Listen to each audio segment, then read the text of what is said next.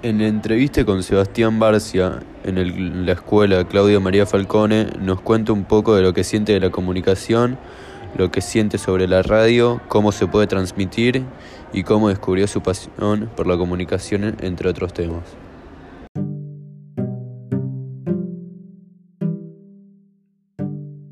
Creo que la radio tiene esa magia en donde podemos eh, jugar con el imaginario que, está escuchando él o la oyente, ¿no?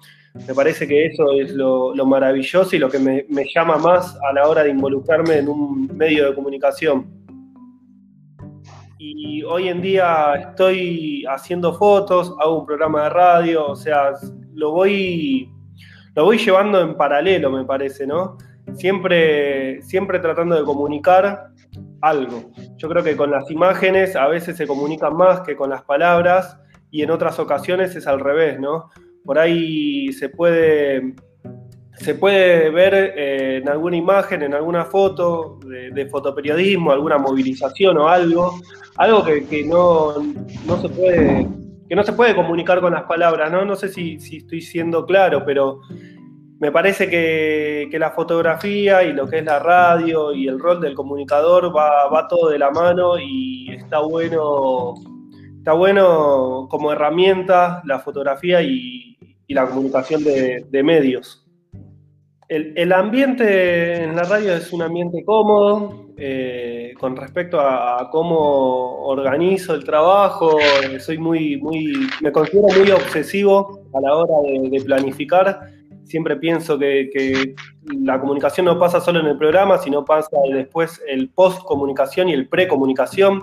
Esto de, visibilizar un flyer en donde esté el entrevistado un día antes, armar cadenas de difusión, después el pensar el cómo voy a comunicar una vez que ya salió el programa o sea, esto de, no sé si estuvieron viendo, pero sí armar gráficas contextuales al día siguiente, al otro día, o sea, si el lunes es el programa, el miércoles ya pensar en, un fragmento de la entrevista, ir siempre instalando el tema que, que, uno va trabajando, me parece que esa es la clave, y que no quede solo por ahí en hacer el programa y listo, sino en pensar en todo y tratar de sostener los temas que se vienen trabajando por lo general se, arma una hoja de ruta, arma una hoja de ruta una semana antes, va, unos días antes, mejor dicho, ya con el entrevistado o entrevistada agendado, siempre pensando en un plan B, porque el invitado o la invitada se puede caer o puede tener problemas personales o puede pasar X circunstancia que no nos lleve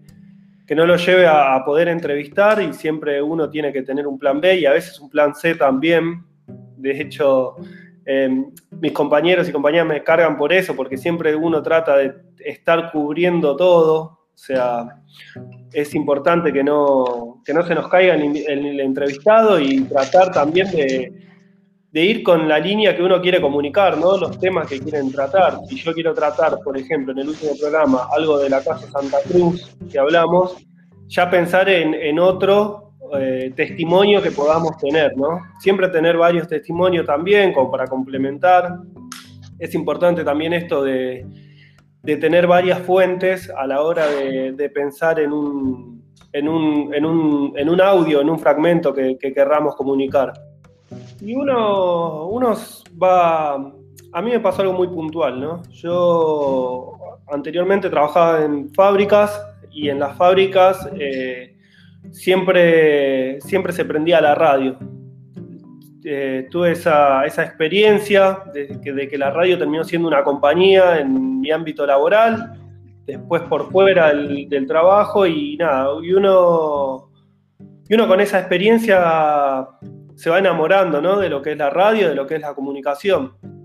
No es que, que de un día para otro me dije, yo quiero hacer esto sino que fue, fue un proceso que uno va teniendo.